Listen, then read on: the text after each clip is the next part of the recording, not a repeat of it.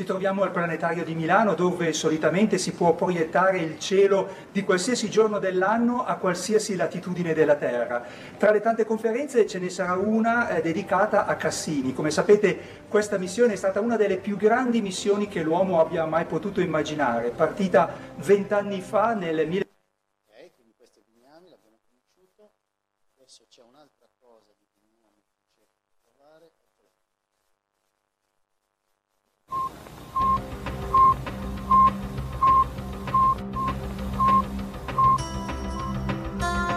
Suona ancora nelle orecchie il bip bip dello Sputnik 1, che in quel giorno d'ottobre del 1957 arriva dallo spazio, che sovietici e americani pensano già di portare un essere vivente in assenza di gravità, oltre l'atmosfera terrestre. È il primo passo, indispensabile, prima di portare l'uomo lassù.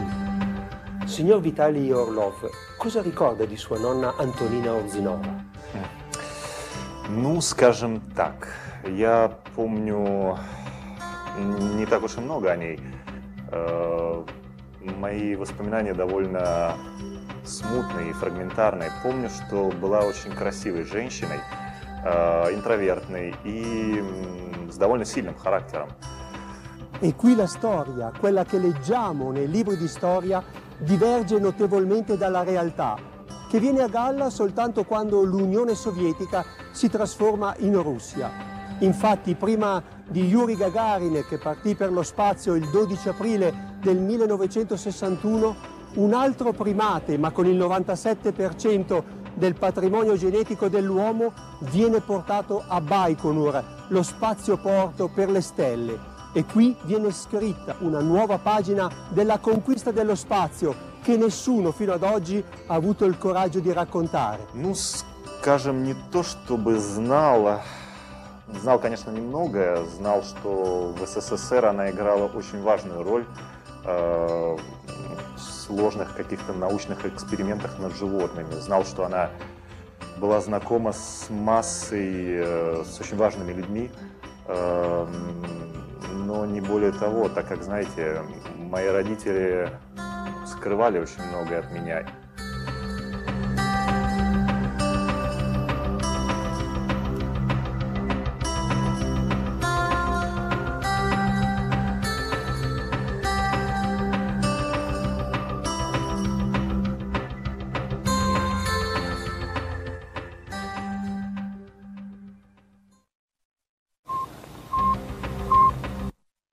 Poi se doveste avere interesse ad approfondire, se andate su YouTube trovate anche altri stralci un po' più ampi del- dell'intervista al nipote della dottoressa Ozimov che ehm, in qualche modo faranno parte di questo documentario in lavorazione su Iosif.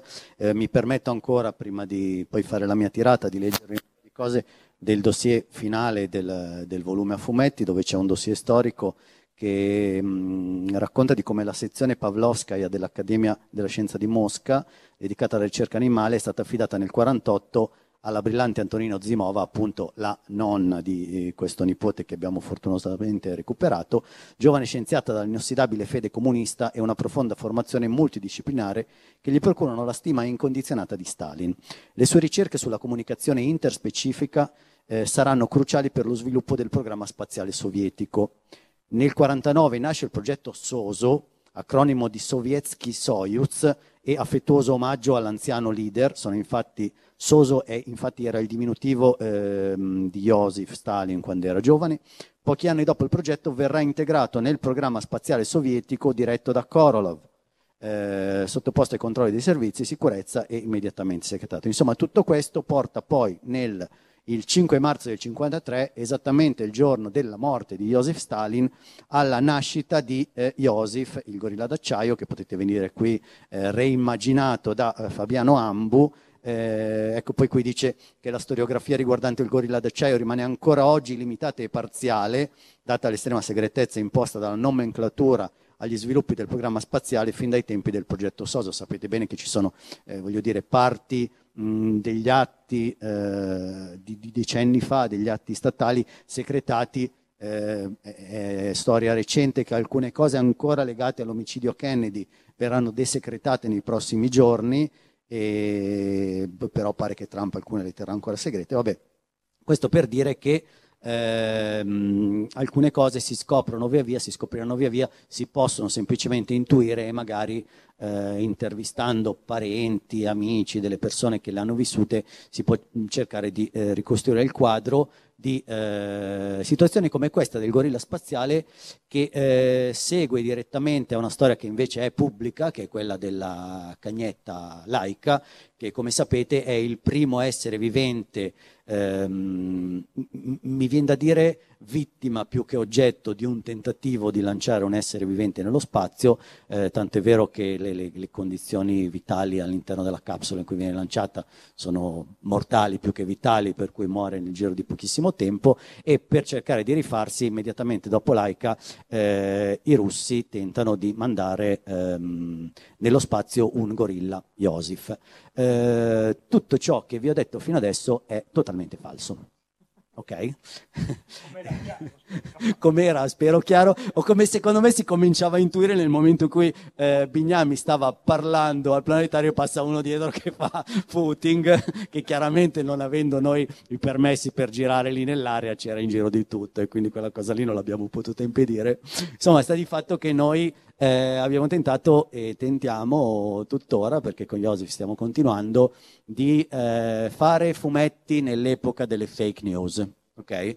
Io vi assicuro che eh, questa cosa, quando l'abbiamo presentata in anteprima a Cartoomix, eh, con il collegamento dall'esterno di Bignami, con Piero Lusso, che è quel pazzo che ci ha scritto il dossier finale, che anche lui è estremamente impallinato con eh, la Russia, eccetera, eh, un sacco di persone alla fine dell'incontro sono venute da me dicendo eh no io questa cosa non la sapevo adesso mi informerò vedi non ci dicono le cose eccetera eccetera. Per cui è veramente cioè, lo sapete meglio di me perché più o meno immagino che tutti frequentiate grosso modo i social network. Inventare una cazzata e renderla credibile è veramente una delle cose più facili del mondo ok?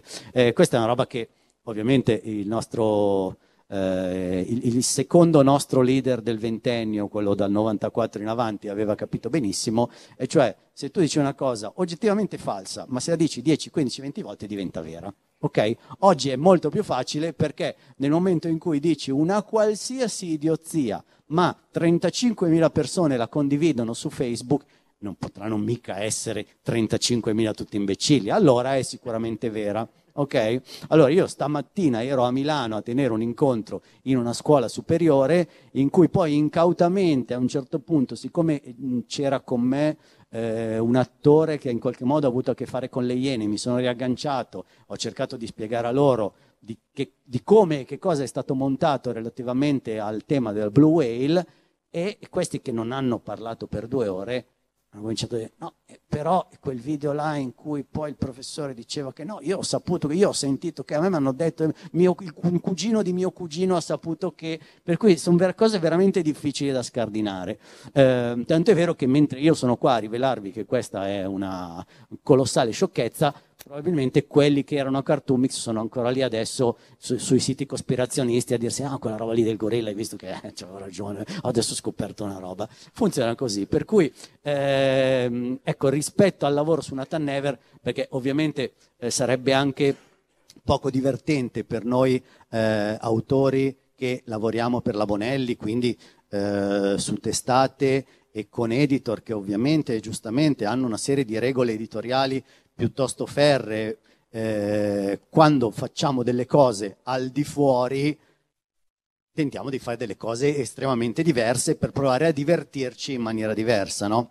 Eh, come, come, quegli attori che, non lo so, lavorano su, su produzioni ufficiali eh, molto pompose, ferme, rigide, eccetera, e quando escono e vogliono fare qualcos'altro li vedi in contesti dove non diresti mai che, che uno po- potrebbe fare anche quella roba lì, ok? E quindi eh, le, mm, lo stile di scrittura di Iosif è una roba per cui eh, credo che eh, Antonio potrebbe tranquillamente, forse anche giustamente, mettermi le mani addosso per come è totalmente deregolata, senza logiche, senza, se, senza ritmo e volutamente, insomma. Tutto parte da, adesso lo cerchiamo, eh, questa immagine qui. Allora, 2014.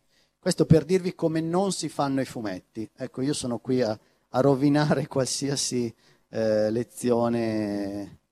Eh, adesso qui abbiamo, abbiamo Mazinga. Il trailer di Mazinga non possiamo fare spoiler, vabbè, lo vediamo così. Allora succede, succede questo. Di solito eh, Antonio insegna quanto ci avete messo per creare l'universo di Nathan Never da quando è stata approvata l'idea a quando è uscito in edicola il primo numero? Più di tre anni. Più di tre anni, ok? E eh, da quando avete cominciato a parlarne voi tre, Medda, Serra e Vigna, a quando si sono viste le prime immagini, avete cominciato a visualizzarlo, quanto è passato? Vabbè, per fare le tavole, per cominciare a vedere le pagine ci vuole più di una... Allora, ci sono voluti anni chiaramente di preparazione, ma poi nel momento in cui tu mandi una cosa al disegnatore, quello che ricevi, ci vuole anche qui circa un anno, eh, anche perché non andavano mai bene, andavano modificate, rifatte, aggiornate, così via, eccetera. Quindi insomma, noi siamo partiti nell'87 e abbiamo, siamo andati in edicola nel 91. Ok, allora le persone lucide e razionali fanno così. Le persone che invece sono lucide al di fuori della testa e non all'interno partono da un'immagine, che è questa qua, e ci costruiscono una storia. Funziona così.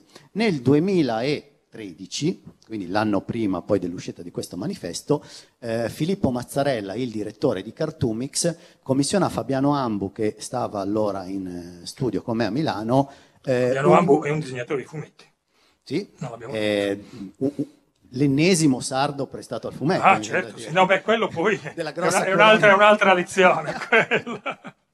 Gli commissiona un manifesto per Cartoomix. Cartoomix, come Rimini Comics, come tante altre manifestazioni, ha vissuto per anni su eh, diciamo manifesti patchwork in cui per attirare i fan delle diverse scuole di fumetto si mettevano insieme spesso omologate da signori disegnatori, perché parliamo per esempio di Mastantuono, ehm, non so, un personaggio Disney, un personaggio Bonelli, un personaggio, un supereroe, un personaggio giapponese, tutti insieme in una composizione più o meno armonica, eh, perché sia immediatamente comprensibile al ragazzo che passa accanto al tram dove c'è una manifestazione di Cartoomix ha i fumetti, ok? Eh, Mazzarella decide di fare questa scelta estrema e gli dice non voglio più quelle robe lì, voglio un'immagine che sia forte, che sia iconica e che sia diversa da questi manifesti. Eh, Fabiano si inventa questa roba qui, un gorilla con la scritta CCCP sul casco che entra dalla parte destra e la testa leggermente in giù, in diagonale, entra nell'immagine dietro il nero, lo spazio. Arriva in studio, mi dice guarda, c'è questa roba qui, to, mi scrivi una storia? Cosa da non fare mai. Ma è, ma è tipico dei disegnatori. È tipico, infatti. No, perché io ce- l'ho un po', no, di solito lui non io l'ha detto. io Altri ho una storia in edicola, la storia delle storie che viene pubblicata prima della tua, dove Maurizio Rosenzweig è venuto da me con un disegno di Godzilla morto e mi ha detto scrivimi una storia e spiegami perché Godzilla è morto. E io dico ma no, primo non è morto, secondo perché? Sì, sì, lo fanno e i pazzi come noi gli danno corda. gli danno Tant'è corda, vero cioè. che io, dopo questa, non contento di, di essermi infilato in questa follia, la volta dopo in cui un altro disegnatore dello studio, sardo pure lui, Luca Osai, mi dice eh, facciamo una storia insieme. Mm, e io ho fatto la domanda che mai bisognerebbe fare nella vita, e cioè che Cosa- cosa, ti, ti piacerebbe piace? disegnare? Errore degli errori, clamoroso. Allora lui ci pensa, mi dice andiamo a bere un caffè. Lì ho capito che mi stava fregando. No, avrei dovuto dire di no a quel caffè, ma usciamo, andiamo al bar. Bene, allora, allora ho pensato a questa cosa. C'è un enorme sfasciacarrozze e dietro un drago. Bene, dice, c'è tutto, no?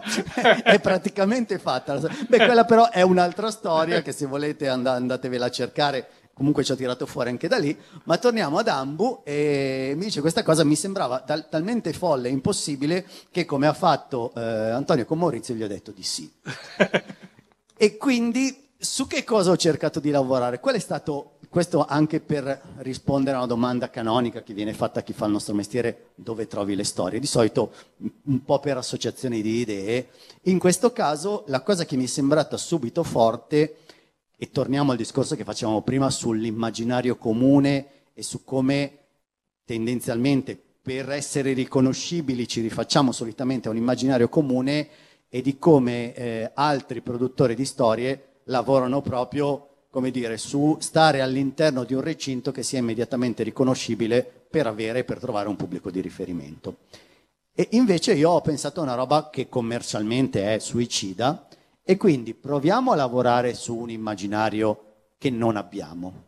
E cioè, ma perché tutti gli astronauti, tutte le missioni spaziali, tutte le tute, tu- tu- tutto ciò che riguarda lo spazio, soprattutto prima dell'89, è tutto filo statunitense.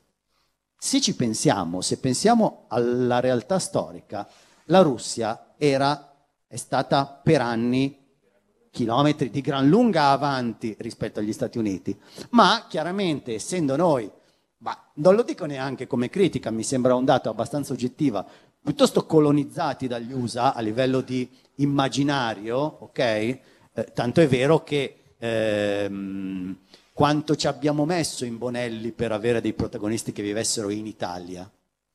Cioè, era una roba impensabile. Fai Dylan Dog, E Se tu pensi che anche in Francia, dove hanno una mh, come dire, bella coscienza della, della- della loro, no, della loro Coscienza e autostima. autostima, diciamo, escluso Valerian, che appunto è Valerian e non Valerian, eh, eh, Dan Cooper, Buck Denny, eccetera, eccetera, tutti gli eroi dell'avventura tecnologico-spaziale sono tutti americani inevitabilmente, perché solo quello dà credibilità, diciamo, insomma, al racconto. Esatto. Questo perché gli americani sono bravissimi a venderci il loro immaginario come unico possibile, come più alto e glorioso. Cioè, esiste un'altra parte del mondo dove uno degli eroi più importanti va in giro vestito con una bandiera?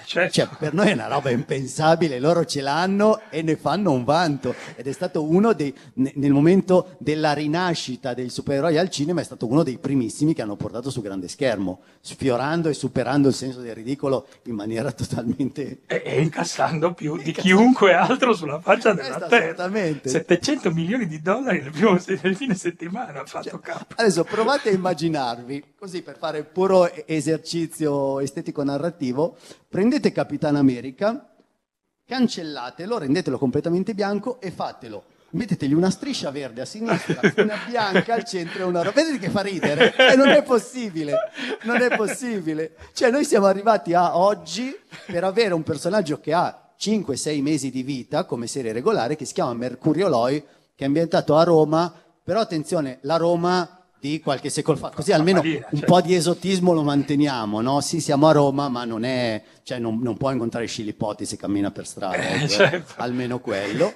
E, e quindi dico, ma se le cose fossero andate diversamente, se in qualche modo i russi avessero avuto maggiore interesse o, o maggiore possibilità di promuovere il loro immaginario non solo nel blocco comunista ma nel blocco occidentale, o se dopo la guerra fredda in qualche modo la Russia avesse imposto come sistema dominante culturale, economico e quindi anche visivo la propria visione. Cosa sarebbe successo? Ovviamente, per rispondere alla domanda dove nascono le storie, spesso il what if, cosa sarebbe successo se è proprio l'innesco classico delle storie, che è quel gioco che tutti facciamo da bambini, facciamo che io sono Capitano America e che tu sei quello con la bandiera italiana e giochiamo, ok? Stessa cosa, noi giochiamo con la fortuna che qualcuno ci dà dei soldi per giocare, finché non se ne accorgono, bene così. Ehm, E, quindi ci inventiamo, allora, i supereroi, diciamo nella loro accezione un po' più moderna, quella di supereroi con super problemi, quindi quelli della Marvel, eh, nascono nel 61, novembre 61 con i Fantastici 4. Insomma, qualcosina nasce prima, ri- mh, Capitan America nasce prima, la torcia umana nasce prima. ma, non- ma insomma- non nelle stesse condizioni narrative. Diciamo. Esatto. Quindi quel, quel mood lì, quel gusto, eccetera, nasce con Stan Lee e Jack Kirby, poi quanto ci fosse dell'uno e quanto dell'altro rimarrà Un'altra storia. un'altra storia ancora. E, mm, e quindi abbiamo pensato, ma se invece in quegli anni fosse stata l'Unione Sovietica a creare dei supereroi, che cosa ci avrebbero raccontato? Ecco, innanzitutto la- abbiamo escluso subito Ivan Drago, che, che da occidentali era la prima cosa, no? per cui prendi comunque un omone grosso, muscoloso, eccetera, ma lo fai parlare così, fai Certo. biondo con la spazia, eccetera, ti spiezzi in due, no, quella roba lì è evidentemente, eppure quella roba lì ancora continua, Eh. perché non, non- non c'è verso di scardinarla, e abbiamo pensato che magari eh, i russi non avrebbero avuto interesse a rappresentare come proprio eroe un singolo uomo, che invece è una cosa tipica del sistema americano, il self-made man, eccetera, ma essendo loro più orientati al collettivismo, quindi alla, alla rappresentazione della forza del gruppo più che del singolo, abbiamo scelto un animale, in virtù del fatto che adesso, al di là della sciocchezza che ci siamo inventati, oltre a Laika esistono realmente degli altri esperimenti anche di primati, il gorilla no, perché era troppo grosso e non sapevi dove metterlo, ma ci sono una serie di scimmiette che hanno fatto una brutta fine, che ne ha- nemmeno sono arrivate nello spazio perché sono morte ancora prima in fase di sperimentazione nei laboratori. Quindi semplicemente si trattava di prendere un animale comunque importante per il nostro immaginario, pensate a King Kong, voglio dire, eh, il gorilla, cioè cosa c'è di più? Io era da una vita che aspettavo di raccontare la storia di un gorilla, da quando eh, da bambino mia sorella mi aveva portato, ma mi ricordo anche l'anno, credo che fosse eh, l'81-82 a Mirabilandia, c'era sdraiato per terra con un dito rotto, mi ricordo che era tenuto su da un, da un bastone, il King Kong, quello ideato da Rambaldi per il film prodotto da De Laurentiis, film che rivisto oggi è tendenzialmente abbastanza indifendibile, se non che c'era una Jessica Lange in uno stato di grazia veramente inarrivabile e che il mostro è, è- è- bello, ok? E, mh, per cui è da quella volta lì che dico, allora lì ho- capito che mi sarebbe piaciuto raccontare storie e che avrei voluto raccontare di un gorilla, per cui in qualche modo io chiudo un cerchio e pago dazio a, a chi ha creato questo mostro. E, mh, prendiamo un gorilla, lo mettiamo all'interno di una tuta spaziale sovietica e ci inventiamo questa cosa che nasce il giorno della morte di Stalin, per cui lo chiamano Iosif in onore del eh, leader appena morto e eh, lo mandano nello spazio, gli creiamo questa figura materna vicaria della dottoressa Ozimov, totalmente inesistente, ma in realtà lo mescoliamo, che è una roba che a me piace moltissimo, mi diverte molto, mescoliamo senza soluzione di continuità invenzioni rocambolesche a realtà storica. Per cui, eh, per esempio, Josif ha a che fare con il nipote di Pavlov, mm?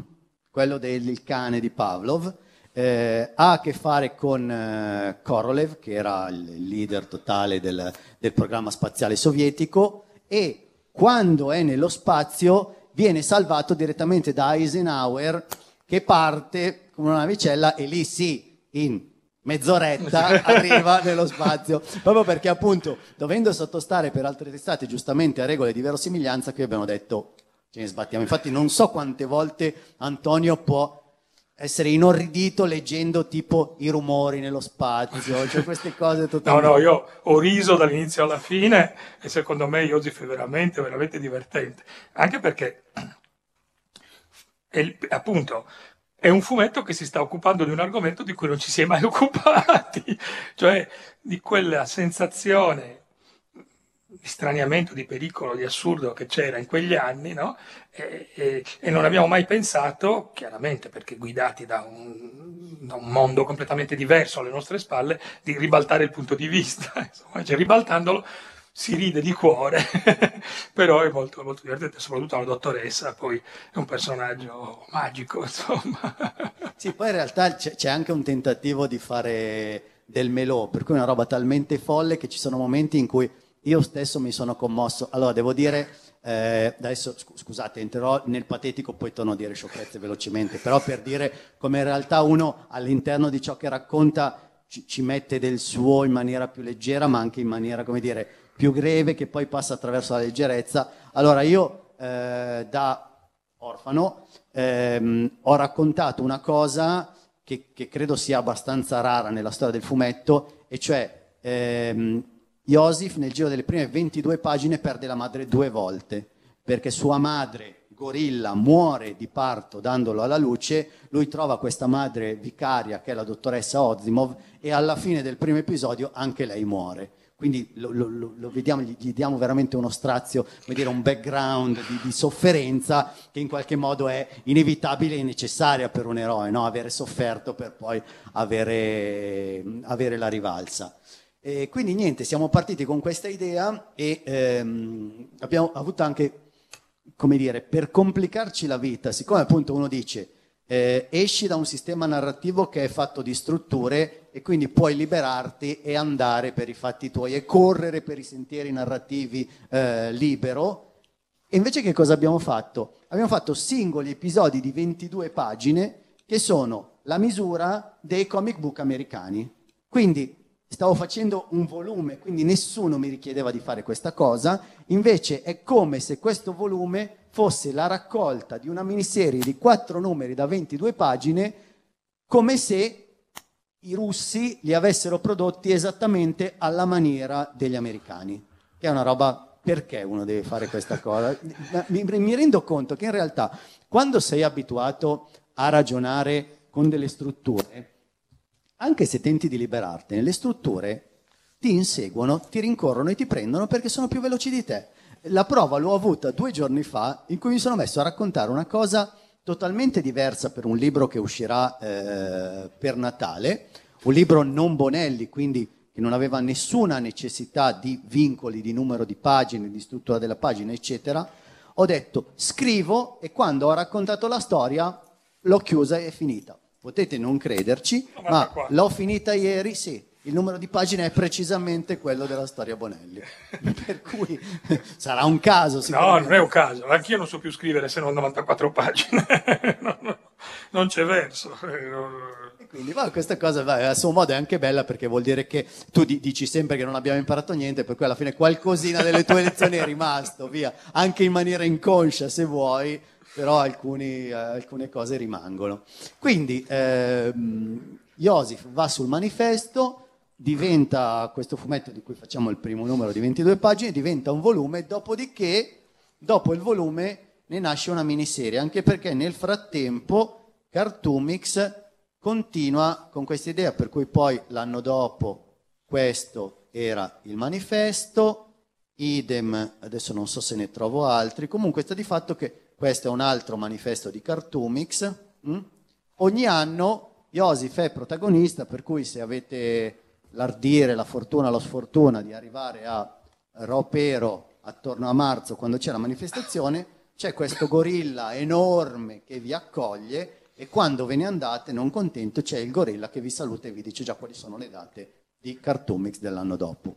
Vi anticipo una cosa che eh, qui la state registrando, vero? Per cui spegnete la registrazione perché non so se si può dire, eh, essendo l'anniversario, per ricollegarmi a quello che diceva Antonio, di 2001 di nello spazio, nel 2018, il prossimo manifesto vede una, un primate battere un osso esattamente come in 2001 di nello spazio, solo che quel primate ha un casco con la scritta CCCP. Ok, quindi qui in qualche modo abbiamo offeso tutti quelli che potevamo offendere, il povero Kubrick si ribalterà nella tomba e noi ne pagheremo le conseguenze, E- però ecco, continuiamo in questa maniera a divertirci e devo dire che questo è l'aspetto assolutamente divertente del, del nostro mestiere e soprattutto quello di trovare ancora degli editori che si fidano di noi nel fare, nel- nel fare cose di questo genere. Perché, perché li vendete? Perché li vendiamo, sì. Sì. 3 euro. Sì, tra l'altro nel- nella nuova miniserie Joseph incontra anche gli- le versioni zombie degli scrittori russi dell'Ottocento. Questo per dire come sia... cioè, allora devi lavorare su un immaginario poco visto e allora le, le proviamo tutti. Siccome gli zombie vanno, eh, boh, ci divertiamo così. Che questo, questa è una cosa sulla quale bisognerebbe studiare, altra che queste robe qua. Cioè, perché diavolo gli zombie vanno? Cioè, io non riesco a capirlo, io mi annoio a morte. Vabbè, adesso- Eppure, eppure vanno, funziona. eppure vanno. Infatti la Bonelli perché non fa una, una serie zombie? Probabilmente già- Avrò letto 200 proposte di serie zombie per la Bonelli, però credo che un po' Sergio certamente non era uomo da zombie, è un po' oggi come oggi, magari la stiamo anche facendo perché ti ricordo che ormai è alcune cose succedono all'insaputa, all'insaputa di, di, tutti, quindi può darsi che ci sia anche una serie zombie, chi lo sa. Eh, poi c'è Dylan Dog, voglio dire, ecco, non bisogna dimenticarselo. Per cui niente, questa è un pochino la storia di Joseph, era fare i fumetti all'epoca delle fake news e boh, io forse a questo punto lascerei quasi, a meno che tu non abbia altro da dire, dello spazio a delle Assolutamente domande. lasciamo dello spazio. Io, io suggerirei di fare delle domande a lui, perché adesso non è che tu sei venuto qua solo per... eh, no? Nel, nel frattempo... Nel frattempo c'è un, attenzione perché c'è un- Facciamo- una se produzione... trasferiamo l'immagine, facciamo vedere un po'. Abbiamo il cose. nuovo disegnatore di Joseph e voi siete i primi a saperlo, cioè neanche lui lo sapeva. Ah, ecco qua. Il fratello di Joseph. Eh, ci metto un attimo a scriverti la miniserie del fratello di Joseph. Perché poi nasce tutto per associazione di idee. Tanto è vero che ehm, all'inizio di questa settimana il Cinema Arsenale di Pisa ci ha chiesto. Allora, il Cinema Arsenale di Pisa fa una programmazione cinematografica molto intensa e feroce, pluri, multidisciplinare. Eh, faranno nel mese a venire una, una marcord sui cent'anni della rivoluzione del 1917. Per cui, siccome all'inizio del loro programma ci mettono sempre una striscia a fumetti, ci hanno chiesto, ah, siccome voi fate Joseph, eh, fa- fa- fateci una cosa sulla, sulla rivoluzione e sulla corazzata Potiomkin, che nonostante parli della rivoluzione del 1905, eh, loro proietteranno appunto in, eh, in questo ciclo. Per cui ci siamo inventati questa striscia con, eh, che richiama la prima scena della corazzata Potiomkin, quindi tutti questi riferimenti colti che non coglierà nessuno. ok? Però che cosa succede? Che mettere Joseph nel 1917 mi ha fatto subito pensare, oh cavoli, ma bisogna farla una storia di Joseph nel 1917, ok? Per cui da una strisciolina di tre vignette è già nata l'idea di una ipotetica prossima storia. Tanto è vero che noi abbiamo un po' barato, perché chiaramente c'era una necessità da parte nostra di riconoscibilità del personaggio, per cui Fabiano giustamente dice sì, ma se è un gorilla normale non si capisce il richiamo, deve avere il casco. Io dico sì, ma chi non conosce Joseph, ce ne sono ancora due o tre, ehm, se vedono la scritta CCCP nel 1917 è un attimo che ti dicono quella roba lì storicamente è falsa. Per cui abbiamo barato e quindi il casco è un po' in ombra, c'è un bel nero, una macchia di Kirby appunto, usata splendidamente qui per coprire, però è divertente per esempio l'idea che eh, la dicitura CCCP possa essere ispirata dal casco di questo personaggio tornato indietro nel tempo. Quindi, quindi vabbè, avete assistito in diretta al nascere di un'idea che probabilmente vedrete pubblicata tra un paio d'anni. Eh già. Domande dal pubblico. Dobbiamo... No, fermo, fermo, dobbiamo portarti il microfono. Mm. Eh, no, è che dobbiamo... No. dobbiamo registrare per i nostri studenti che devono sapere tutto. Allora, la domanda che faccio io, allora si cerca di trovare delle notizie false per fare eh, dei fumetti, cioè nel senso è questo quello che, che, ehm, ho colto. Però sempre parlando delle- dell'Unione Sovietica, Sovietica, ci sono delle storie reali poco conosciute o quasi completamente sconosciute che danno proprio anche la possibilità di dare grandi spazi alla fantasia. Ad esempio ce n'è una foto eh, famosa, abbastanza almeno, eh, di- del- dell'astronauta scomparso. Praticamente è una fotografia del programma spaziale. Nel programma spaziale viene fatta prima una prima fotografia, poi uno degli astronauti dà fuori di testa, non si comporta bene e viene eliminato dal programma spaziale. E eh, poi questo astronauta morì suicida sotto un treno eh, perché allontanato dal programma e la stessa foto però non fu rifatta, ma fu eh, praticamente cancellata d'arte e si vede il buco esattamente dove c'era la persona, ovviamente ritoccato. E una delle cose interessantissime del, si chiama dell'avanzamento tecnico dell'Unione Sovietica nella questione missilistica è che ancora adesso gli Stati Uniti usano per lanciare i razzi in orbita missili sovietici, cioè i motori sovietici, e lì la cosa incredibile. E, e questa qua Non abbiamo me- neanche sfiorato il problema dei lanciatori, perché se parliamo dei lanciatori ci finiamo qua tra 3 milioni di anni. Comunque, comunque sondare la storia recente della guerra fredda, secondo me sono cose spunti, probabilmente. Oh, ma spunti ce n'è. Oh, la guerra fredda è una fonte illimitata. Io possiedo una certa dose di libri appoggiati sul comodino, nella speranza un giorno di riuscire a scrivere le storie, anche perché io sono, tra le altre cose, appassionato di, di aviazione. Ecco, la guerra fredda, l'aviazione ha molto, molto a che fare, ma è chiaro che è difficilissimo ehm, appunto trovare un editore così pazzo che ti pubblichi certe cose, cioè da un punto di vista dell'ironia dell'avventura, qui Davide ha fatto un lavoro molto, molto, molto divertente, però il, ehm, ci sono ancora anche dei, dei limiti mm, che sono quelli che ho un po' accennato quando ho fatto quell'escursus storico, cioè c'è un limite eh, di quello che si pensa si possa raccontare a fumetti, mh, dovendo fare dei fumetti che si rivolgano a un pubblico il più vasto possibile. E quindi chiaramente ci sono degli argomenti che diventano, non dico tanto tabù, ma quanto che risultano mh, poco, poco commerciali.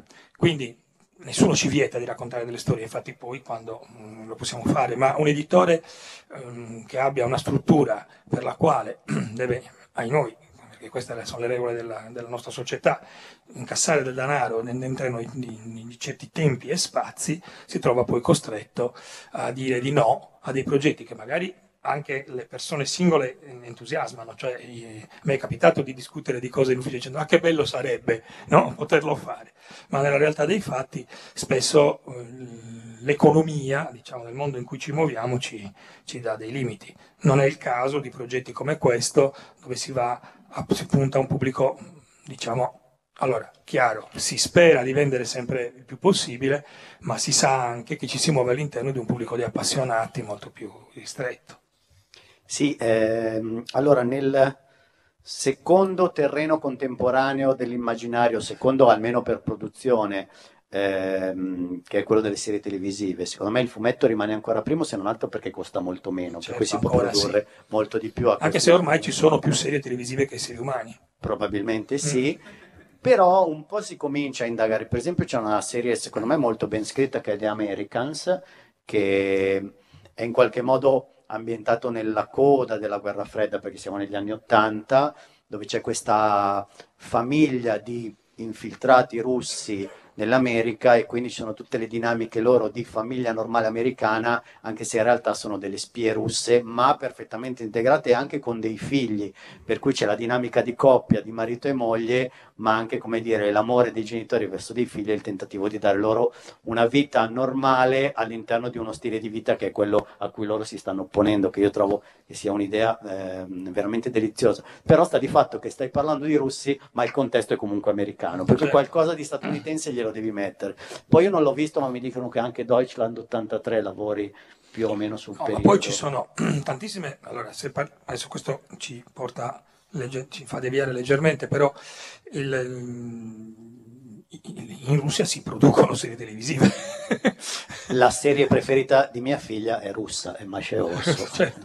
Ma a parte, a parte Masha Orso, che comunque ha una come dire, struttura narrativa e una morale interna che non è esattamente la nostra, no? Tant'è vero che ogni tanto i comportamenti, soprattutto di Masha, mi lasciano perplesso. Ma io direi soprattutto della- dell'orsa di cui Orso è innamorato, che ha delle frivolezze che francamente denotano un'idea della donna molto russa. ecco, sì. Sì, per dire, esiste una, una serie, ad esempio in questo mondo dove ormai se tu non produci una serie dedicata a Sherlock Holmes sei un po' sfigato, noi la facciamo la Bonelli e quindi siamo a posto, siamo già coperti, eh, i russi fanno le serie- le serie televisive dedicate a Sherlock Holmes, ne hanno fatte almeno due, eh, diverse, eh, e quindi eh, per dire che mh, come dire, il nostro immaginario colto da un altro punto di vista, oggi come oggi con internet, con la possibilità di trovare le cose con maggiore facilità, ma anche con una globalizzazione che porta anche al fatto che lo puoi anche persino acquistare legalmente, voglio dire, ecco, non semplicemente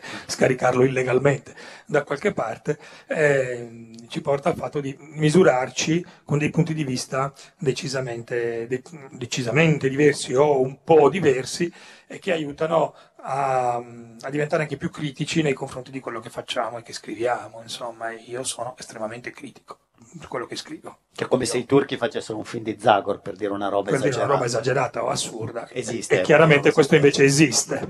Chiaramente. Il tutto senza neanche immaginare per un momento che ci siano dei diritti o cose del genere.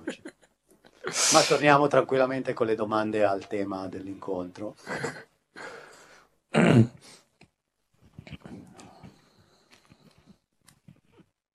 Scusa, in questo caso non è una domanda, ma è semplicemente un commento a quello che dicevi prima sul, sul fatto che sulla Luna ci siamo stati. C'è una bella dimostrazione perché una delle missioni ha lasciato uno specchio sulla Luna, per cui con un laser anche relativamente piccolo è possibile, avendo le coordinate, non ce le ho ancora ma esistono, sono tranquillamente reperibili, lanciare un, un segnale e averne di, di ritorno il riflesso. Eh, certo. No, no, ma io non ho alcun dubbio, stai tranquillo.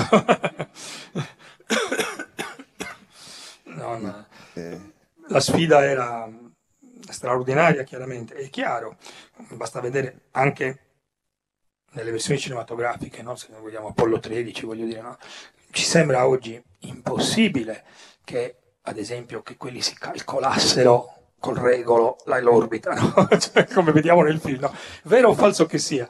Ma il problema è che eh, ci sembra impossibile che con una tecnologia molto inferiore a quella che noi abbiamo oggi si sia riusciti a fare delle cose, invece è assolutamente normale, è sempre stato così, l'esplorazione umana, l'evoluzione dell'uomo è avvenuta in questo modo, è ora che ci siamo impigriti, perché siamo impigriti, allora, da un lato perché ci sono dei limiti economici chiaramente, da un lato perché non ci interessa più tanto da un punto di vista culturale, dall'altro lato perché ci sono dei limiti economici e dall'altro lato perché obiettivamente, come dicevo prima anche a Fabio parlandone, abbiamo raggiunto un livello di tecnologia entro il quale diciamo o facciamo un balzo molto significativo che ci porta ad avere la possibilità di muoverci in altre maniere e così via, oppure ci urliamo nel manico, nel senso che sì, ok, il motore elettrico, il motore cosa, il motore cosa, bla bla bla bla però non ci stiamo evolvendo in un concetto, ad esempio, per gli spostamenti e così via, eccetera,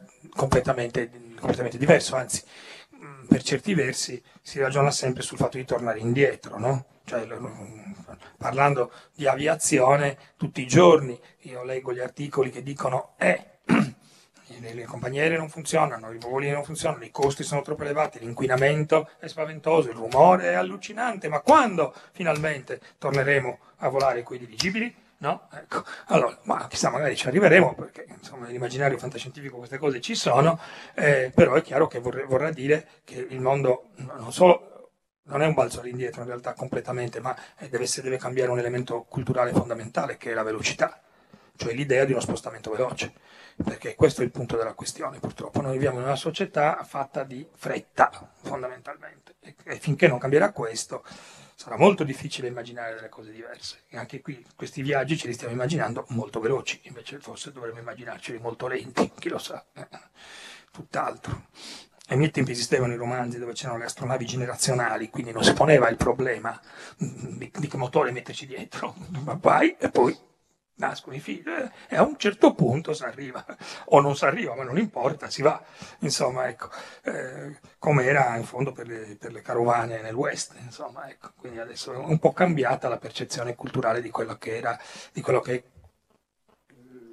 come dire, l'aspirazione al- allo spazio, insomma, ecco, che, che- che quando, ero, quando ero ragazzo io, ma già, quando, non, non- già non più quando ero ragazzo Davide, era una cosa essenziale. Cioè, io non mi ricordo un numero di Topolino o un numero del Corriere dei Piccoli che compravo da bambino che dentro non avesse un articolo sulla Vostok, piuttosto che sul, sul eh, modulo lunare, piuttosto che su cosa faremo domani, no? quale sarà eh, il futuro, no? con dei disegni anche splendidi, alcuni tra l'altro li ricordo perfettamente di, di, di Attilio Micheluzzi che allora si firmava Igor Arzbayev.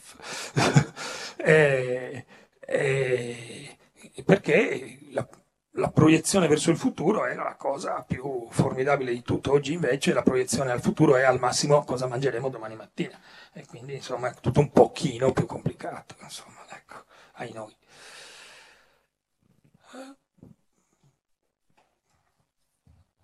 Altre cose? No, siamo quasi in orario. Basta? Ci sono- che forse esce un pochettino dal, dal tema. È una, cosa proprio pratica, tecnica. Cioè, in Bonelli, no? Come funziona, diciamo, l'apporto esterno anche di idee? Cioè, eh, Che bella domanda. Cioè, come funziona? Cioè, che, che tipo di struttura? Cioè, uno dice, ho un'idea, ne vorrei parlare con qualcuno. Eh, come, come Ma, funziona? la- allora, se c'è un, le cose sono cambiate, stanno cambiando anche mentre parliamo.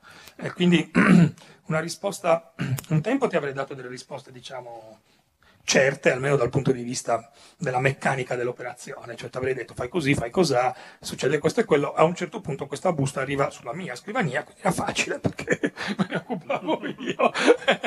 E quindi non, eh, poi anche altri colleghi e così via. Oggi è un pochino più complesso, se devo dare dei consigli ehm, su una proposta di carattere eh, narrativo da presentare alla casa editrice, chiaramente sì, mm, ancora- sono ancora utilizzabili diciamo così, gli strumenti st- classici, ma la, la prima cosa è che mh, deve cambiare l'approccio, ne discutevo proprio ieri con un altro collega, cioè mentre un tempo mh, si, andava in Bonelli, Bonelli produceva fumetti, quindi l'idea era quella, vado lì con un progetto per un fumetto, oggi invece bisogna per forza andare lì con un'idea che abbia la possibilità di diventare qualsiasi cosa, cioè un fumetto, bene, un telefilm, bene, un eh, cartone animato, bene, un romanzo, cioè un romanzo scritto, no? bene, una cosa che non ci siamo ancora immaginati, mm? meglio ancora. Quindi è chiaro che ehm, si va lì con delle idee. Questo vuol dire che mh, al di là di tutto esistono delle limitazioni che nascono automaticamente dal fatto che eh, se deve avere uno sfruttamento multimediale ehm, esistono dei, dire, una proliferazione dei costi, diciamo, per cui il progetto non può essere, capisci, diciamo, io voglio, voglio fare la trilogia galattica di Asimov a fumetti, no? Eh, e dice, eh no, il telefilm della trilogia galattica mi costerebbe miliardi, il libro non posso perché non ne ho i diritti, la cioè, quindi cioè, è, un- è una proposta che non sta all'interno di queste nuove, di queste nuove regole. Quindi la prima cosa sarebbe, sarebbe quella lì. Ehm, dopodiché, in realtà, ehm, i canali per, ehm, eh, per arrivare ai miei superiori mh, in effetti mh, sono ostruiti in questo momento. Cioè eh, ehm, la casa editrice è impegnata in tantissimi nuovi progetti e in una trasformazione molto mh, importante, per cui è difficile pensare che ci sia l'interesse a guardare in questo momento all'esterno. Ciononostante, mh, diciamo, mh, secondo me per dire, adesso io, noi- io e te siamo qua uno davanti all'altro, tu mi puoi, io ti posso lasciare il mio indirizzo email, tu mi puoi mandare una cosa che hai scritto, io posso darti delle opinioni, dei consigli, delle idee al riguardo per dire no, proponila così, proponila così, eccetera, e provar sì che una strada perché arrivi su una scrivania si possa anche trovare, ma è molto improbabile che trovi poi una sua strada concreta in questo momento, perché eh, le- le- le- le, trasformazioni chiaramente stanno modificando anche proprio le gerarchie interne e la, il- eh, sì, d'accordo, non c'è più Sergio, questo già da un po' inevitabilmente, ma è anche proprio un momento eh, di evoluzione molto, molto diversa. Quindi non saprei darti una risposta certa in questo momento, a meno che Davide non abbia delle idee più chiare delle mie al riguardo. No, in realtà no. No. No. no, no, perché se non lo sai tu che sei interno sicuramente viene più complicato a noi che, che siamo lì occasionalmente. Eh, certo sono cambiati i tempi rispetto a, a me diverte sempre raccontare di come invece le idee si proponevano e forse addirittura ancora in parte si propongono in Astorino per Diabolic, dove soprattutto nei primi anni, siccome vabbè non la faccio lunga, ma immagino sappiate, se non lo sapete in maniera molto sintetica, Diabolic nasce nel novembre del 62 da due sorelle, Angela e Luciana Giussani, che hanno questo studiolo nel cucinotto di un appartamento di Piazza Cadorna. Lui sa tutte queste cose perché ha scritto un libro molto bello e molto famoso. Sì, ma non lo dico perché in questo momento non, non- è fuori È produzione esaurito. quindi anche se ve lo dico non lo potete comprare, non ci guadagno niente. Però il libro era bello lo stesso. Ok, e quindi cosa succede? Che mh, siccome loro quando hanno dato vita a Diabolic erano sia delle autrici sia delle editrici abbastanza novizie, abbastanza inventate, si affidavano a, pro- non a professionisti del settore della narrativa, o almeno non esclusivamente, ma a professionisti dei vari settori, il che significa che avevano un medico consulente per quanto riguarda, non lo so, alzavano il telefono e chiamavano sempre lo stesso dottore dicendo devo avvelenare uno ma con un veleno per cui non si vedano i segni sul corpo. Poi provate a immaginare, questa roba la facevano anche negli anni 70 quando il loro telefono durante gli anni di piombo era sotto controllo, per cui erano solite alzare il telefono e dire eh, poliziotto che mi stai ascoltando, stiamo parlando di una storia a fumetti, ho un cadavere in cantina e devo liberarmene, come faccio? Eh, per cui loro compravano le singole idee per un trucco, per eh, evadere, un, eh, un'arma originale per uccidere, u- e- eccetera, eccetera. Dopodiché le mettevano insieme in un patchwork che magicamente diventava una storia coerente. Eh, pensa tu. Ma questo come, e come gliele presentavi? Gli mandavi una lettera? gli mandavi una lettera o ti presentavi anche in redazione. Il, eh, uno dei nostri padri putativi, Alfredo Castelli, insieme a Mario Gomboli, oggi, Oggi, direttore di direttore, Astorina, da giovani studenti hanno proprio cominciato la loro carriera di scrittori eh, andando in Astorina, portando delle idee e in questo modo, mi diceva Alfredo, pagandosi le vacanze, comprandosi l'automobilina, eccetera, eccetera. Quindi anche per non deludere Alfredo, diremo che Alfredo disegnava anche le fantastiche paginette con scheletrina. Sì, esatto. Scheletrina. Cosa di cui lui si vergogna, ma in realtà poi lo racconta sempre. Per ha un Esatto. rapporto ambivalente Quindi, con questo Perché non citare Scheletrino anche in questa occasione in cui non c'entra? Esatto. Benissimo. eh, eh sì, eh sì, sì. Vedi, Diabolic forse non è mai stato nello spazio. Diabolic, eh, bisogna che ci informiamo perché Diabolic a, a oggi è arrivato a circa 850 storie e faccio fatica a pensare che non sia stato fatto qualcosa, se non altro almeno in un laboratorio. Mm, anche secondo me. Qualcosa c'è, ma- Secondo me qualcosa c'è. Ma ci informiamo. nel, nel centro spaziale, sicuramente, perché voi dovete capire che nel nostro mestiere è assurdo, perché a noi, ci- a noi viene chiesto di inventare una storia, diciamo tutti i giorni, non è proprio così, ma ci andiamo abbastanza vicini. È ovvio che, non mi ricordo come chi era Popper, non mi ricordo quel- quel- quel- quel- c'era quello che diceva ci sono solo 13 storie, no? Ecco. Ci fosse Allora, eh, prop, prop, ecco, prop diceva ci sono solo 13 storie. Ora, ammettiamo che sia vero, e voi capite che dopo 13 giorni siamo in una situazione piuttosto complicata. Si riparte dal primo. Si riparte dal primo, ovviamente, ma con tutta una serie di varianti, di incastri che, che e diventano sempre più complicati, il che produce il fatto appunto che poi leghi braccio di ferro su un missile con una scatola di spinaci a razzo, insomma, ecco perché non sai più assolutamente che, che diavolo inventare da far fare al tuo personaggio nella- nel corso della sua, della sua Tanto, vita. tanto è vero che non per far desistere chiunque tra voi abbia, come dire, l'ardire e l'ambizione di provare a proporre delle, delle proprie cose, ma nell'ordine le risposte che possono eh, arrivarti sono fa schifo e ci sta. È bella, ma l'abbiamo già pubblicata una roba così, almeno 12 volte.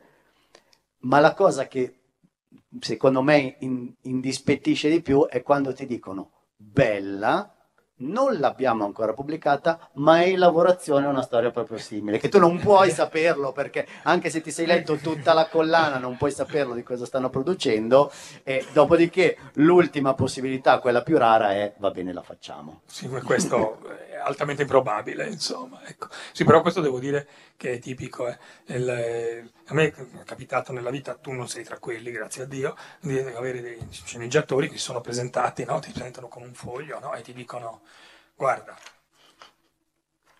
questa non l'avete mai fatta. E la risposta è una sola. E ci sarà una buona ragione. Infatti fa schifo, punto uno. perché non l'abbiamo mai fatta, non esiste. Perché anche se non l'abbiamo mai fatta, appunto, non l'abbiamo fatta perché c'è un intoppo di qualche tipo, perché l'abbiamo pro- le proviamo tutte, ma tutte, tutte, tutte, tutte, tutte, tutte. Quindi, no, infatti il bello di una, una- una buona storia in realtà che funziona bene per il nostro pubblico, chiaramente che deve essere appunto un pubblico, come si, diciamo, usiamo questa parola, popolare, insomma, parlo dei fumetti monelliani ovviamente, chiaramente, è in realtà una storia uguale alla precedente, cioè che, che, eh, il pubblico possa riconoscere come un prodotto ehm, semplice, eh, ben leggibile, nel quale le caratteristiche dei personaggi, a seconda della serie, così eccetera, sono sfruttate al meglio. E quindi la, la- la cosa migliore è sempre quella di ehm, riuscire a fare delle storie coi- coerenti con quello che non, non tanto non parliamo di una coerenza assoluta, ci possono essere delle sviste, delle contraddizioni, ma stiamo parlando di una coerenza emotiva con quello che il, il lettore è pronto ad accettare nella lettura. Tant'è vero che quando io adesso sto lavorando, diciamo, a una serie, chiamiamola nuova, in realtà è già fatta e finita, ed è anche già finita, nel senso che i numeri sono già stabiliti, Ha già chiuso, è già ancora prima chiuso di esatto, uscire. prima di uscire.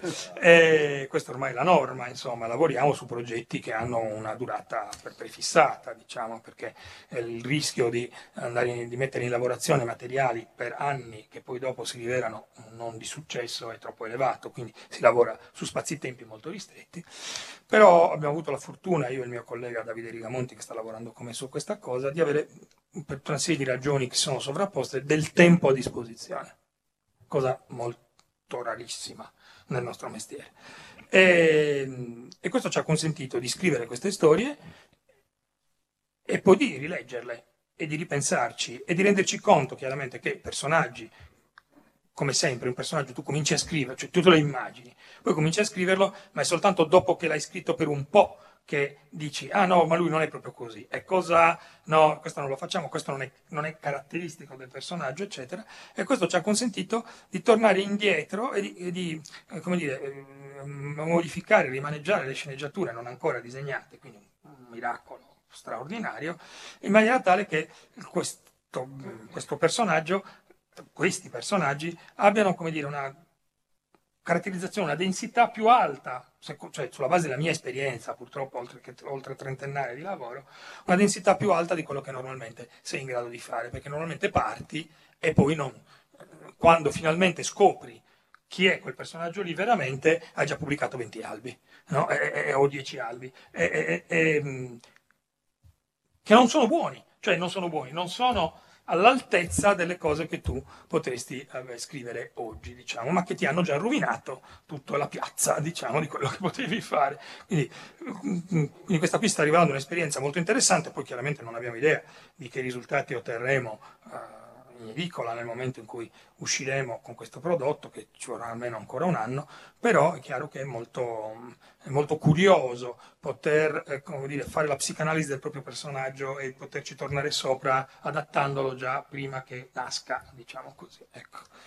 Sì, è, è abbastanza classico in diverse produzioni seriali, se andate a- ad analizzare gli esordi e poi le storie di quando la serie o il personaggio si assesta, di non ritrovarlo nei primi numeri. No. Voglio dire, Diabolic è uscito che lanciava i coltelli, uccideva le persone, dopodiché adesso è un personaggio che sì è un ladro, ma è un assassino solo ne- per necessità e addirittura fa le campagne etiche per non andare veloci, non abbandonare i cani, eccetera. Eh, se pensate alla serie della Torre Nera di Stephen King, il primo romanzo è pressoché illeggibile, infatti poi do- dopo qualche anno lui l'ha ripubblicato rimettendoci mano e riscrivendolo, anche perché quando nasce eh, l'ultimo cavaliere lui non aveva in mente di fare una lunga saga, poi la cosa ha funzionato, ha ripreso in mano il personaggio, funzionicchiava, l'ha lavorato, l'ha fatto crescere, eccetera. Poi sono arrivati quelli del cinema, l'ha sputtanato completamente. Vabbè, ma questo è ma questo così. è un altro discorso. E, ma, ma così, insomma, diversi altri personaggi, quando proprio c'è la necessità di partire in corsa, e capita spesso nel nostro lavoro che per questioni produttive io scriva 10 pagine di una storia, il disegnatore la comincia, nel frattempo scrivo 10 pagine di un'altra storia, poi torno su quella lì, per cui a volte magari c'è anche qualche problema di omogeneità nella stessa storia, cosa che spesso viene risolta poi in redazione dall'editor, ma se uno ha l'occhio attento questa roba la nota.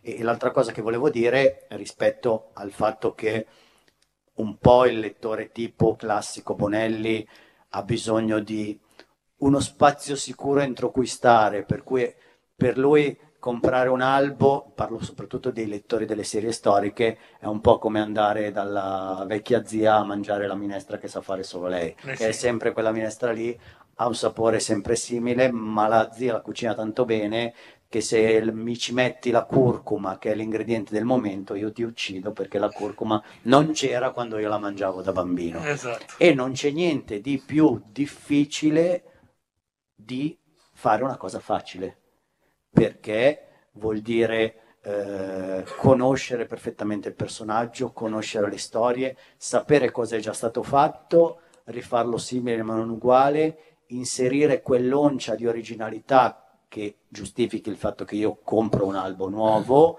ma lasciare tutte le sue certezze. E per fare questo, allora io devo dire che mm, allora in Bonelli ho cambiato abbastanza di frequente le testate e al di là dello stimolo del trovarmi ogni volta con un personaggio diverso, con un editor diverso, con un'atmosfera diversa, la difficoltà è che per l'approccio, probabilmente anche paranoico, iperscrupoloso che ho io, tendenzialmente non vi dico che tendo a leggere tutti gli albi della serie, ma un bel numero sì. Per cui eh, mi, va mi- mi va via e dovrebbe andare via, secondo me, a chiunque affronti seriamente una cosa di questo genere, molto più tempo a studiare che non poi a scrivere.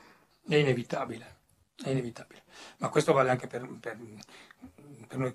Cioè, il problema è che la storia quando ci si presenta nella testa, e va bene, diciamo che è così, eh, eh, è una cosa che, che non puoi cominciare a scrivere in quel momento, cioè occorre un sacco di tempo, perché bisogna immaginare tutta una serie di fattori. Ad esempio, tornando a bomba all'affondamento della cultura occidentale, nel Metro Châtelet, eh, direzione Cassiopea, giustamente, ecco, leggerò quattro parole che dice Pierre Christine, che ho letto proprio l'altra sera in questa edizione nuova, perché noi autori di fumetti, quando rileggiamo le nostre robe, ci vergogniamo mortalmente, no? non c'è niente da fare, perché l'hai fatto in un altro momento della tua vita, non c'è niente da fare, pensavi delle cose, non le pensi più, non parliamo di cambiamento di idee politiche, capisci? Cioè, stiamo parlando proprio di dettagli, di modo di scrivere e così via, eccetera.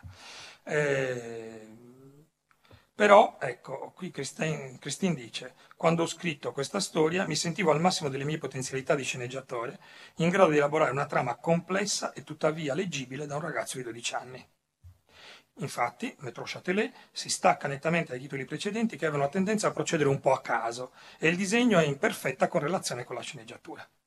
a distanza di 30 anni sono ancora molto orgoglioso. E io questo lo capisco bene, lasciamo, mh, cioè, mh, infatti da lettore all'epoca, quando arrivò quest'albo, era una rivoluzione anche all'interno della stessa, della stessa serie, perché mh, riuscire a pensare una storia dall'inizio alla fine, eh, non so come dire, no?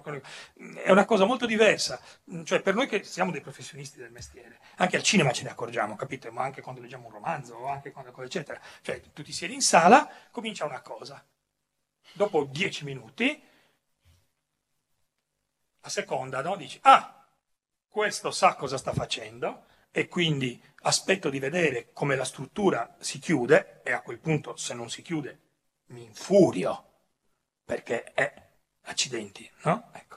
Oppure dopo 5 minuti dici questo non sa cosa sta facendo e quindi non importa, se, cioè, se, siamo costretti a stare in sala ci, ci, guarderemo a leggere la cosa, ce la leggeremo dicendo vabbè, tanto qui può succedere tutto e il contrario di tutto perché manca quella struttura di base, una specie di tessuto di fondo che chi lo fa di mestiere vede immediatamente, cioè appunto procedere un po' a caso è una cosa molto diversa dall'avere la sensazione di potersi destreggiare all'interno di una struttura più complessa. No? Ecco.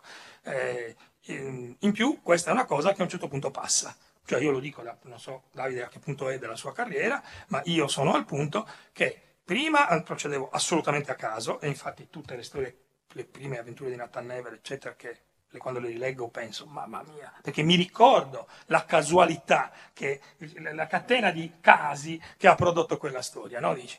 Poi a un certo punto è successo che ero nelle stesse condizioni di Christine, non nel senso che mi paragono per Christine, ma nel senso che a un certo punto ho detto, ah, ho in mente una cosa, ce l'ho chiara nella testa, la posso scrivere dall'inizio alla fine. Quindi scrivendo una pagina dopo l'altra, ma sapendo che tutto è coerente e questo è successo ormai diciamo una quindicina d'anni fa, vent'anni fa, eh, e adesso invece sono di nuovo, essendo invecchiato, sono di nuovo nella fase in cui procedo completamente a caso, senza però, mentre un tempo pensavo, procedo a caso, ma ho l'energia, la forza e la creatività per conoscere la risposta quando arriverà, adesso invece procedo a caso e so che la risposta non arriverà e Ma... che produrremo delle storie a caso, pazienza, che è una delle ragioni per cui è vero, In realtà non è vero, non c'è è un tale mestiere per cui alla fine poi tutto torna. Eh, lo so, però guarda che la storia di Maurizio proprio pum pam pam a cazzotti l'abbiamo Eppure vedo che sta avendo un riscontro abbastanza importante. E però i miei colleghi professionisti un po', un po' mi hanno telefonato dicendo posso farti una domanda? Ma scusa, ma perché succede questo? mi piaceva così. No, non che mi piaceva così, perché pensavo di andare da una parte e poi dieci giorni dopo ho detto ma magari no, andiamo da un'altra parte. Ecco. E quindi non, non, sì, è un altro modo di lavorare, sono proprio due modi diversi di lavorare e quella chiarezza non ce l'hai sempre. A volte eh, delle storie si palesano con quella chiarezza e che sono quelle di cui appunto poi si va orgogliosi. Per dire, io non vado orgoglioso di quasi nulla di quello che ho scritto, più o meno l'unica cosa che salvo è il secondo gigante di Nathan Never, per dirne uno, il secondo gigante di Nathan Never, perché era nato dalla rabbia di aver scritto Il primo gigante, che forse è la cosa più brutta mai pubblicata nella storia del fumetto italiano, che, che ne dicano i lettori. Ovviamente Antonio esagera sempre. No, io invece dico, lo dico per me stesso, nel senso che a me quella storia proprio non piace, non, la sopporto, non l'ho mai sopportata neanche quando l'ho scritta, perché è nata da un'emergenza. Bonelli si siede in una riunione e mi dice Nathan Never vende bene, voglio un gigante. E io penso, va bene, facciamo un gigante di Nathan Never, 256 pagine. E dico, va bene, dice, lui mi chiede quando sarà pronto. Io dico, tra tre anni. E lui mi fa, no, tra sei mesi.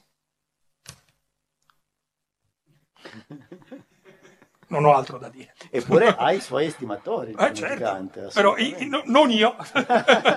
Ma sei in minoranza. Sono in minoranza, sì. Invece il secondo gigante è nato che avevo finito di scrivere il primo, pensando orrore, orrore, orrore, orrore. E però, proprio perché quella storia non mi piaceva, ho detto devo, come dire, cancellarla, devo trovare il modo di spiegarla. No? Ecco. E, e, il secondo gigante, invece, infatti il secondo gigante è uscito due anni dopo, non è uscito l'anno dopo, sono andato a controllare. Beh, narra la leggenda che due appunto di quelli che, da cui abbiamo imparato direttamente o indirettamente il mestiere, che sono il già citato Alfredo Castelli, ma anche Tiziano Sclavi nei primi di Landog, partissero con uno spunto senza avere chiarissimo poi dove sarebbero andati a parare. Sicuramente Alfredo e Tiziano lavoravano così, ma sono dei geni. Eppure, se guardate, torna tutto. Sì, sì. Beh, Non tutto, ma eh, a volte tutto non lo direi mai. Diciamo che da un punto di vista della capacità di emozionare il lettore e di non lasciarlo mai, come dire, non lasciarlo mai, non permettere mai che si ponga quella domanda fondamentale che farebbe crollare l'intero sistema, Alfredo e Tiziano, Tiziano soprattutto da questo punto di vista è un genio assoluto, cioè proprio riesce a emozionarti, a trascinarti in un racconto che se poi cerchi di ricostruire dici "Mm, mm, mm", ma non è importante perché quello che è importante è veramente la- la- la- l'emozione straordinaria che è riuscito a creare man mano tra le, pagine. Poi sì, ci sono le spiegazioni, eccetera, però sono magari non dico forzate, no? ma si vede che non sono quelle naturali del racconto, mentre invece l'emozione del racconto è tutta, è tutta vera, insomma, quello è veramente fantastico. Sì, diciamo che noi arriviamo anche probabilmente con 100-120 anni di ritardo rispetto alle condizioni lavorative ottimali, nel senso che, eh, non so, Dickens, gli scrittori del fogliettano ottocentesco facevano un episodio a settimana senza avere la minima idea di dove andare a parare e poi hanno creato romanzi e personaggi che sono tuttora parte della, della cultura letteraria europea. No, ma, ma infatti mm, tu adesso hai, messo il dito nella piaga quando uno legge Dickens, uno proprio si chiede. Poi dice, io, io sto anni a studiare le strutture narrative, questo così produceva un episodio. Ah, c'è da fare altri episodi. Ok, allora facciamogli fare sta ad roba. qui. accumulo, così, ad accumulo, E- con un livello di scrittura, di chiarezza, di cosa che dici, ma com'è possibile? E vabbè, eh, ragazzi, meraviglia Sì, delle sì, meraviglie. Mentre invece noi oggi eh, siamo sicuramente noi dei destrutturatori perché li abbiamo studiati e perché Sì, ma siamo più dei tecnici. Sì, sì, siamo anche dei rompiscatole, nel senso che io ho perso talmente tante ragazze al cinema, che vieni, andiamo al cinema, sì, va bene, poi mettevo lì, e vedi questa roba qui non funziona, cioè, poi mi giravo e non c'era più, infatti la prima che si è fermata fino alla fine del film l'ho sposata poi, E- però in realtà il problema eh, ulteriore è che abbiamo a che fare con lettori piuttosto preparati da questo punto di vista, per cui una volta era difficile che un lettore ti facesse le pulci perché il primo atto è troppo lungo, perché non c'è l'arco di trasformazione del personaggio e perché manca una serie di dinamiche narrative. Oggi, se c'è una roba che non funziona, arrivano subito Eh, a... Questa cosa della fidanzata mi ricorda che mm, in- molto in gioventù ero chiaramente innamorato di una mia compagna di, di- in realtà diciamo di liceo e, ehm, che chiaramente però non voleva sapere di me ovviamente quindi io le proposi di andare a vedere Blade Runner a proposito no, sono, sono passati 5 milioni di anni le proposi di andare a vedere Blade Runner lei disse no chiaramente quindi io andai a vedere Blade Runner. Poi anche lei andò a vedere Blade Runner, però andò a vederlo con un altro, diciamo, un fidanzato dell'epoca. Però poi mi telefonò, questo è stato un risultato divertente, ho avuto il contrario. Mi telefonò e dice, ho visto Blade Runner, io dico sì. Dice, ma... Allora, dicevo, sono morta di noia, dico va bene, d'accordo. Eh, ma è vero che voleva raccontare, ci, ci sono dei significati filosofici, che c'è qualcosa di più di quello che c'è sullo schermo? Io dico, beh, sì, Parrebbe. parrebbe anche a me. E dice, ah, davvero, parliamone, che è un risultato colossale. ecco, per cui no, no, perché- però era divertente appunto perché il... è vero, io sono un rompiscatole terribile, il cinema è proprio, la, la mia signora che mi conosce chiaramente, appena c'è qualcosa, qualcosa mi fa così, zitto, prima ancora, che, prima ancora di cominciare a lamentarsi, perché io mi irrigidisco subito, no? alla prima inversione di campo, faccio, che cosa fa? E lei, zitto, siamo al cinema. Vabbè, così. ce l'abbiamo fatta, sono le 17. Eh, eh, n'è- non c'è nient'altro, possiamo anche fermarci qua. Direi comunque che anche quest'ultima parte non era magari sui viaggi spaziali, ma direi che viaggi sta, della- sui viaggi della mente. ma ne valeva comunque sicuramente la pena perché eh, insomma credo che abbiamo imparato, poi siamo anche scienze della comunicazione, credo che qualcosa sul- sulla comunicazione l'abbiamo imparata e, e ci siamo anche divertiti moltissimo, almeno io. Non so, Noi anche. non so quanto tempo era che non ridevo tanto. Quindi eh, no, è molto bello riuscire a imparare divertendosi, credo che è la cosa migliore che si possa fare e tutto sommato eh, forse anche uno dei motivi per cui nonostante tutto vale la pena fare questo lavoro da pazzi, no? Insomma, e, e fare i fumetti. Allora, ringraziamo ancora i nostri amici e appunto con chi vuole ci rivedremo fra due settimane al liceo Tosi di Busto Arsizio e poi appunto eh, se volete sapere qualcosa su, su, sulle idee più avveniristiche, se, se, quello che si diceva oggi, semmai ci sarà un modo di fare questo salto di qualità nel viaggio spaziale, appunto il 22 novembre ci sarà questo appuntamento un po' speciale che vi lo raccomando davvero, perché insomma Claudio è, è già venuto da noi più di una volta, eh, insomma, però è un personaggio particolare, direttore dell'Accademia Internazionale di Astronautica che per chi non lo sa, è il massimo organismo del mondo in questo campo e sono cose cui lui, su cui lui ha lavorato anche di, direttamente. Di, una delle missioni di cui ci parlerà è proprio un progetto integralmente suo, che la NASA tra l'altro ha iniziato anche a studiare, cosa incredibile perché lui stesso pensava che sarebbe morto prima che fosse anche solo preso in considerazione. E, e quindi insomma penso che ne valga la pena. In ogni caso per oggi abbiamo finito e quindi Arrivederci alla prossima puntata e grazie ancora a tutti i nostri amici della Bonelli. Avete ascoltato Fantascientificast, podcast di fantascienza e cronache della galassia, da un'idea di Paolo Bianchi e Omar Serafiti, con il contributo cibernetico del Cylon Prof Massimo De Santo. Potete seguirci ed interagire con noi sul nostro sito fantascientificast.it su Facebook alla pagina Fantascientificast, su Twitter sul profilo at Fantascicast, sul nostro canale Telegram t.me slash fantascientificast, sulla nostra community Telegram t.me slash fsccommunity. Se siete particolarmente timidi, potete utilizzare la vecchia, cara e affidabile posta elettronica, scrivendoci all'indirizzo redazione at fantascientificast.it.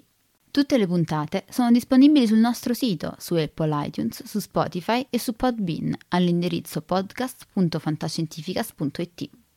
Se volete, potete lasciarci una valutazione a 5 stelle su Apple iTunes ed offrirci una birra romulana o un gotto esplosivo pangalattico, sostenendoci tramite una donazione PayPal utilizzando l'apposito pulsante sul nostro sito. Fantascientificast è una produzione amatoriale.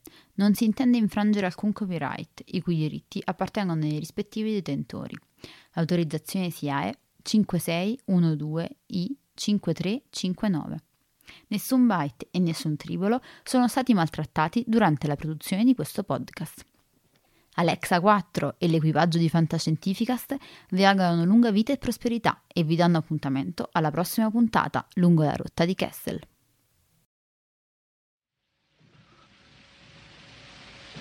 Io ne ho viste cose che voi umani non potreste immaginarvi. Navi da combattimento in fiamme al largo dei bastioni di Orione. E ho visto i raggi B balenare nel buio vicino alle porte di Tannhäuser. E tutti quei momenti andranno perduti nel tempo, come lacrime nella pioggia. È tempo di morire.